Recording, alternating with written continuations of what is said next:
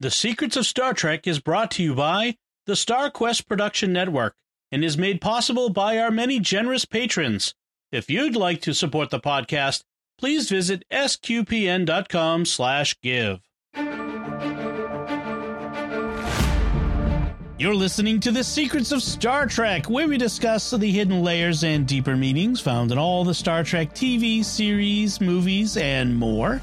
And today we're discussing the latest episode of Star Trek Prodigy called Let Sleeping Borg Lie. I'm Dom Bettinelli, and joining me today on the panel are Father Corey Stika. Hey, Father Corey. How's it going? And Jimmy Akin. Hey, Jimmy. Howdy, Dom. Folks, be sure to like The Secrets of Star Trek on our Facebook page at facebook.com/StarQuestMedia. Retweet us on Twitter, where we're at SQPN. We're also on Instagram at StarQuest Network. And be sure to leave us comments wherever you find us. We love to hear from you. Another show on the StarQuest Network you are sure to enjoy is The Secrets of Middle Earth. You can find that wherever fine podcasts are found or at sqpn.com/Middle Earth. And I thought you were going to say you can find it in the middle of the earth. You can find it in, well, sort of on the edge of the, well, never mind. You'll know if you actually are if you listen to the podcast. And stick around to the end. We've got some listener feedback on a recent episode. But first, Jimmy, can you give us a recap of what happens in this episode?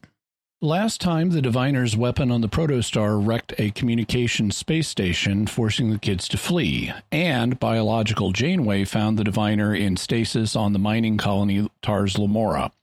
This time, the kids find the weapon hidden aboard the protostar, but they can't figure out a way to disarm it. They stumble across a Borg cube, and hearing of the Borg's ability to adapt to weapons and render them harmless, they think maybe the Borg know how to deactivate it. Over hologram Janeway's objections, they board the Borg cube and go searching for an answer. Zero, who has been a member of a hive mind before, plugs himself into the sleeping Borg collective, but he's overcome by them and is assimilated. The Borg start waking up, and the other kids are captured and on the verge of assimilation, but Gwyn appeals to Zero and is able to inspire him with the thought that resistance is not futile. Zero resists, breaks free of the collective, and puts the Borg temporarily back into their dormant state. However, he learned, or at least believes, that the Borg believe that the weapon on the protostar cannot be deactivated or removed. So the kids decide they can't go to the Federation until they can do so safely. Meanwhile, biological Janeway finds the smashed-up comm station and concludes that Chakotay must not be in control of the protostar. And in our parting shot, in biological Janeway's sickbay, the Diviner suddenly wakes up. The end. Okay, so we have some interesting aspects, and we're bringing in the Borg again from the rest of Star Trek. I mean, pretty much TNG and the other ones. We start this episode with Janeway here. You know, the Borg can't be far behind. That's right, and exactly. Maybe the Borg Queen even at some point. So we start the episode with them watching the holodeck recording of the Diviner revealing his plans, which, as I was watching, I was kind of saying to myself, I kind of wish they'd done this last episode, which would have helped me remember what was going on in the first half of the season. But, you know, it's nice to have it there anyway, and to kind of have this remembrance. And now everyone is on the same page. The whole crew knows what's going on. They know this the secret weapon, and we don't have to drag that out. Right. Right. Mm-hmm. So the interesting thing is the hollow Janeway can't believe she didn't know about the weapon in the computers, which I think was kind of a hard stretch for me because she also didn't know about the protostar drive, which they literally pointed out. It's like, you didn't know about this either. How do you expect you didn't know about this other part? Yeah. You know, and it's become clear that there's elements of the ship that have been deleted from her memory. Yeah. Yeah. And what else doesn't she know? You know, that's a big hanging question. And it's kind of interesting because we have this huge mystery that we really haven't. I mean, we're sort of getting to it, which is, how did the Diviner get a hold of the protostar, and where did the crew go? And the kids don't seem to, and Hollow Janeway don't seem to be all that concerned with those questions, which they're kids. So I suppose it wouldn't necessarily be foremost on their minds, but I think it's interesting. Yeah. And even though Holo Janeway is just an emergency hologram, you would think her programming in the event of her entire original crew being missing would trigger some kind of, I need to help my original crew. Sorry, kids. I need to help my original crew now. Right. Well, and of course, you know, part of that could be since the kids want to get to the Federation and, you know, get back to Starfleet, you know, that could be part of it too. The thing is, get this experimental, highly classified ship back to Starfleet, and then Starfleet can send a crew to find the missing crew. It could be part of the emergency holograms programming, yeah, to recover, or get in touch with Starfleet, or that sort of thing. Yeah. So they end up finding it's basically a virus, right? It's a computer virus.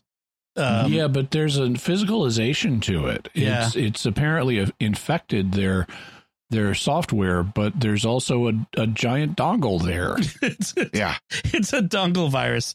And and it's in this subdeck under the bridge, which again, Holo Janeway had no knowledge of that this existed. But it could only be opened using a key made from Gwyn's interesting device. Yeah. That's an element of this show that I kind of really like, is this device that she has. It's, you know, technology from her people that it can shape into whatever form she needs, in which case it's most often a weapon, but in this case it becomes a key, which is interesting. It also becomes relevant later in the fight that they have with the Borg. I mean, it doesn't save them all, but you know, they fire a phaser at the Borg and they get in their first shot for free, and the Borg falls over into an abyss. But then the Borg immediately adapt to the phasers, and being kids, they don't know about rotating the frequencies. So their phasers become immediately useless. But Gwyn's artifact is not just one shape. So it is going to be harder for them to adapt to. That's true. Well, and of course, there's also it's also a physical attack, which the Borg have always been immune, or have not been immune to. You know, getting pushed off a cliff, you know, is going to kill a Borg, regardless, you know, if they've got their shields up or not. Gravity is always a good weapon against the Borg. So, and speaking of the Borg, that's when they kind of stumble upon this Borg cube that's non-operational. For whatever reason. Yeah, they said a neurolytic pathogen had shut it down. Right. And I was wondering, is this the artifact from the Picard series, 18 years in the future? So now, Memory Alpha, they propose that this is actually from future Janeway at Endgame, in the episode Endgame, because she uses a neurolytic pathogen to infect the Borg Queen, so Voyager can escape and get back to Earth. Maybe that's also how we got the artifact. Right. Interesting. Right. It would be interesting if they drew those connections between Prodigy and Picard. That would be an interesting connection between kids animated, you know, same thing in kids, and putting some important element to Picard in there. So the kids are obviously not scared of it because they don't recognize it. Yeah, I know. Yeah. Janeway is scared. Yeah. Yeah. Kids, you're making a big mistake here. You should listen to Holo Janeway on this. But they're kids, they find out. And they've never encountered the Borg before. They have no idea how dangerous they are. I love Jacob Pog when he gets on there, and he's an engineer's dream, you know. It's like all this stuff. This is so great. And then he's standing right below the Borg going, whoops. And they get this idea in their heads that they can use Borg tech to disarm the Diviner's weapon. And like, why do they think all of a sudden the Borg would be the solution, that they would know? Only because they collect technology? Well, because they adapt to weaponry and make it useless. And so what I thought at first they were going to do is expose the Borg to the weapon and let them adapt. But they didn't end up going that way. They're presumably trying to tap into knowledge of how to neutralize weaponry that the Borg already have. Okay. Right. It would be interesting to infect the Borg with this weapon and have them destroy all of the Borg. Cube, mm-hmm. The whole Borg collective. Mm-hmm. Meanwhile, Admiral Janeway's ship, biological Janeway, they've got the diviner. They don't know who he is or how dangerous he is even. I love how he's babbling, even though he's unconscious. He's babbling mm-hmm. about, I've got to save them, and they've taken my daughter. And he's giving, even though he's the villain, he's saying the stuff that will push all the right Federation buttons. Right, right. And so we have Janeway, we have an ensign, Asencia, played by Jamila Jamal, which... Mm-hmm. Who does not sound like her in this role. Yeah. I mean, she does not sound like Tahani. Yeah, from The Good Place. No. And which maybe means good actress. We also have the ship's doctors, Dr. Noam, who is a Tellerite, mm-hmm. very grumpy. Yeah. Played by Jason Alexander. Yeah, exactly. Yeah. Who also doesn't sound like him. Doesn't sound like him. In my opinion, but yeah. Big Star Trek fan, by the way. That's a long history with him in Star Trek. He's been on Star Trek in several roles too. So yes, he has. Usually with makeup on, but yeah, yep. And so Janeway was famous. Like Picard was a tea drinker. Janeway was famously a coffee drinker, but now she's drinking tea. I thought that was a nice little touch. Her doctor making her drink tea. I like when she's replicating it. She says tea. Black. And she's got the little pause in there. It's like, yeah, she doesn't say Earl Grey. and she says black, which is an actual kind of tea. Yeah. It doesn't mean tea black or black tea does not mean the same thing that black coffee does. Black coffee means it has no sugar or cream in it. But black tea is a way of preparing the tea leaves so that they're in fact darker in color. And it's in contrast to green tea and white tea, mm-hmm.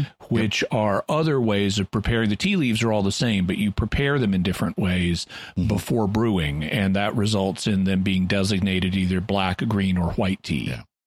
Yeah. Go ahead. I was just going to ask, is oolong the same as white tea? Because I've heard that oolong. Yeah. Oolong, I don't know that. I believe oolong is a different kind of leaf. Okay. Yeah. But I could be mistaken. Yeah. Now, if evil Picard in the series Picard drank coffee instead of tea, does that mean this is evil Janeway for drinking tea instead of coffee? Well, as a coffee drinker, I think that's eminently sensible to take precautions. And Ensign Asencia is smart and a butt kisser, as Dr. Noam points out. And I thought that was a funny little observation. Having a grumpy doctor can be fun because he gets to say things that the audience might think, but no one else can say. Mm-hmm. So back to the Borg cube, Zero, like you mentioned, Zero thinks the only way to access what the Borg know is for him. I got in my head early that Zero was a her. It, to enter the collective somehow. And in the, on the theory that it's been in a hive mind before, because Medusans apparently have a hive mind. So it'll be easier for it to mm-hmm. resist. On the other hand, that could be a two-edged sword, because maybe having a fierce sense of individual identity your whole life will make it easier to resist. Right. Maybe being amenable to hive minds makes you more susceptible. So while she's in there, while Zero's in there, Gwyn and the others, the others except Gwyn are captured. And so like Gwyn's running around and it's sort of, I mean, I guess it's part of the premise of the show that these are exceptional kids who are extremely lucky, but it sort of pushes the bounds of believability that how easily they escape from the Borg compared to, almost every Starfleet crew. Until they don't. You mean the overall escape. Yeah. But they don't end up escaping them initially. The one thing I wish they had done. Now, I liked how when Zero plugs into the collective voices identify him as species 802 Medusan. Yep. And I liked that. Yep. But when he says my name is Zero to them, it's like, they should have said, this is an acceptable Borg designation. Yeah. His name is a number. Come on. Right. That's true. I am 0 of 1. 0 of 1. And then, and it's Zero's guilt over hurting Gwyn that hinders his ability to resist the Borg and to assimilate them. Yeah, just for reference, he hurt Gwyn accidentally when he revealed his true form to thwart the diviner, and Gwyn saw a reflection of him in a surface, and it damaged her memory. So he's been guilting out over that experience, even though it was completely unintentional on his part. Right. And that's sort of a standard trope for kids programming, is this idea of dealing with hurts and guilt and pain and interpersonal problems like this. This has come up between, Gwyn and Dahl, for instance, in previous stories. So it's there. It doesn't last very long. By the end of the episode, they're pretty much good, I guess. One thing I noticed when the Borg are waking up and coming out of their alcoves, they are moving much more naturally than they did on TV. It's like they just used Borg skins in the animation engine, but these are walking as fluidly as the other characters, whereas in TV, the actors would always dial back their fluidity of motion and make themselves appear much more rigid and mechanical as Borg. I'm going to guess it's the prosthetics that helped a lot with that, because they wore some heavy prosthetics. Yeah. They didn't dial it in. A nice touch was the Rhino Borg, which was interesting, which also made it a match for Rock Talk, as the Bricar. It meant that there was a physical match for her. So that was kind of good. Yep. I wasn't sure what species that was, but it was nice to see a Borg that wasn't a simple, 6-foot humanoid. Yeah. Right. The credits just call it Rhino Borg. That works. Yep.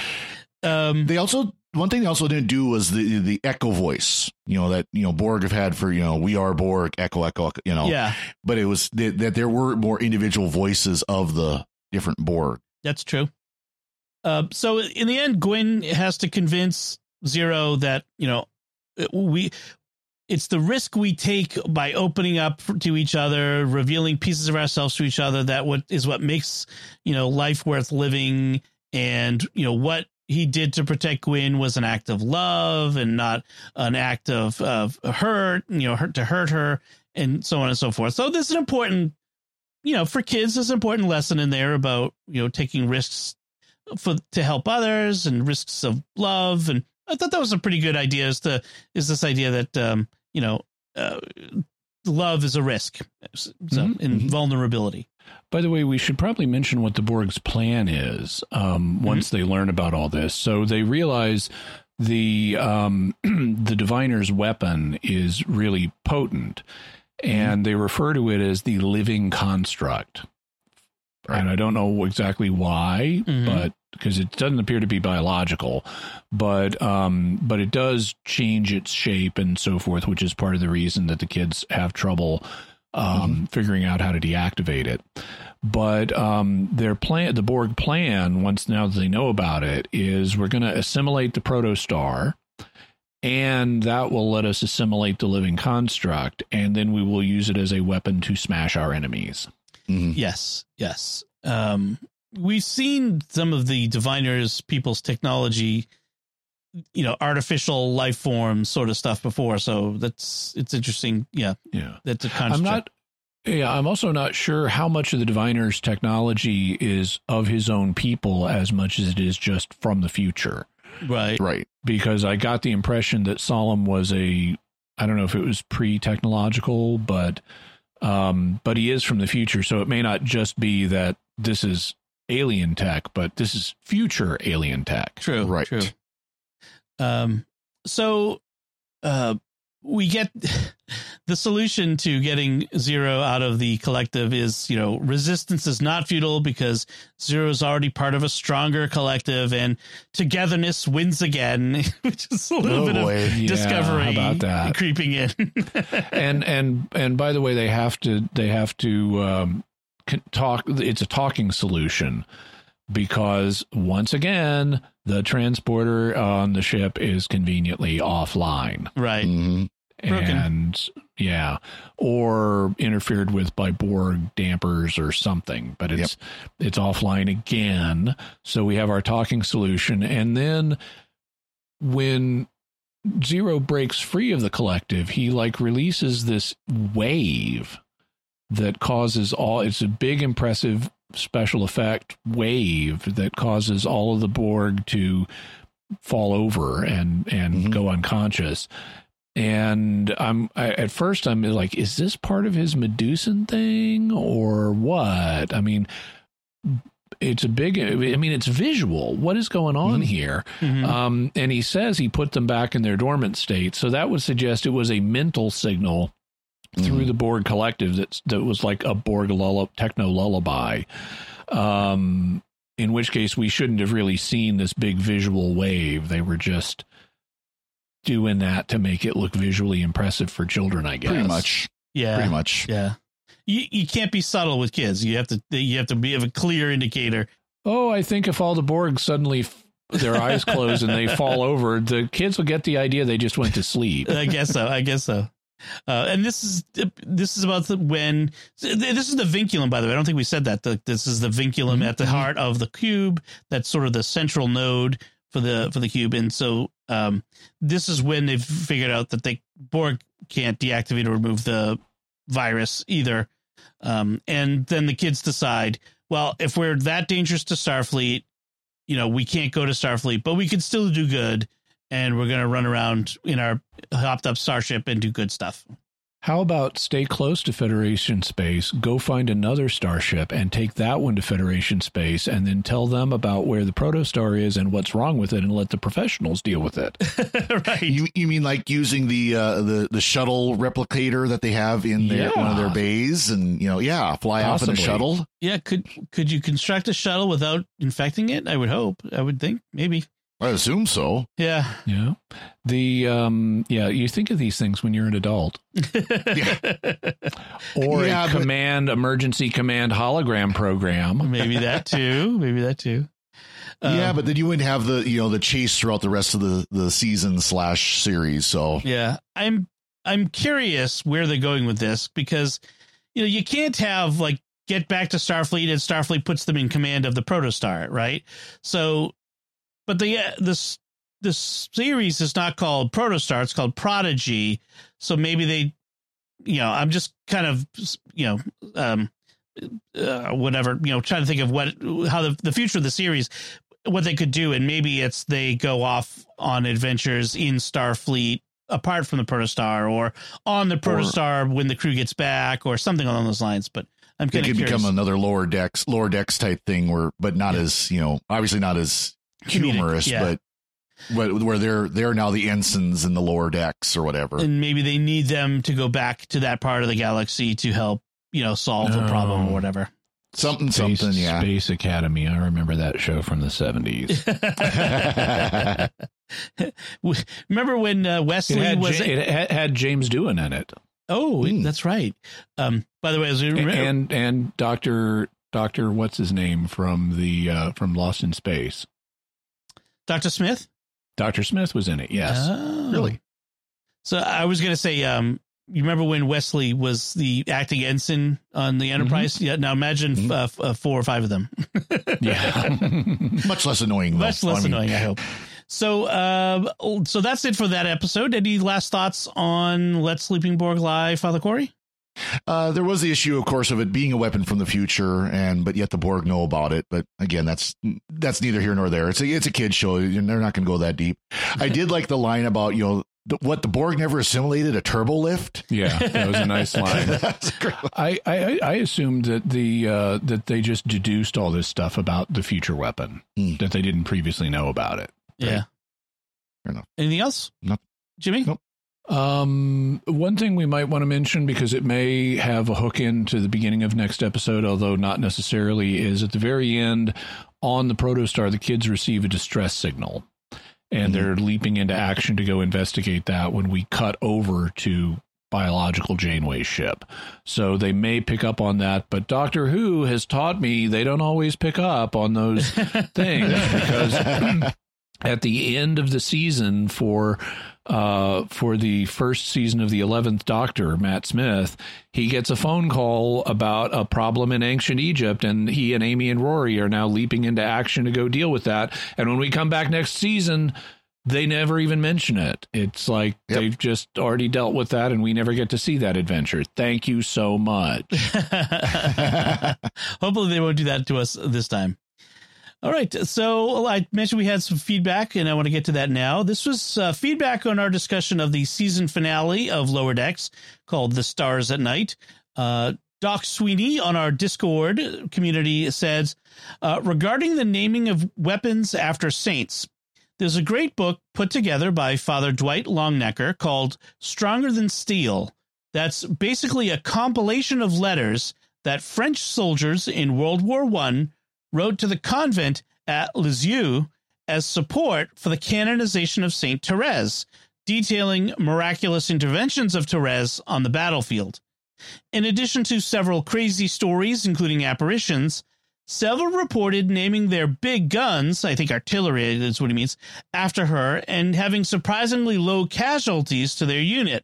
It gave me a good chuckle, but also makes me feel like Rambo praying my little Therese chaplet. They also should name an anti-aircraft, anti-missile system as the Padre Pio defense system then, because he was reportedly seen by Allied flyers levitating and stopping them from dropping their bombs on his portion of Italy. That's right. Yep. That's right. That's a good story. It was giving names to the guns, and including saints' names, was a common practice actually in France, like the historically Catholic countries. Yep. So.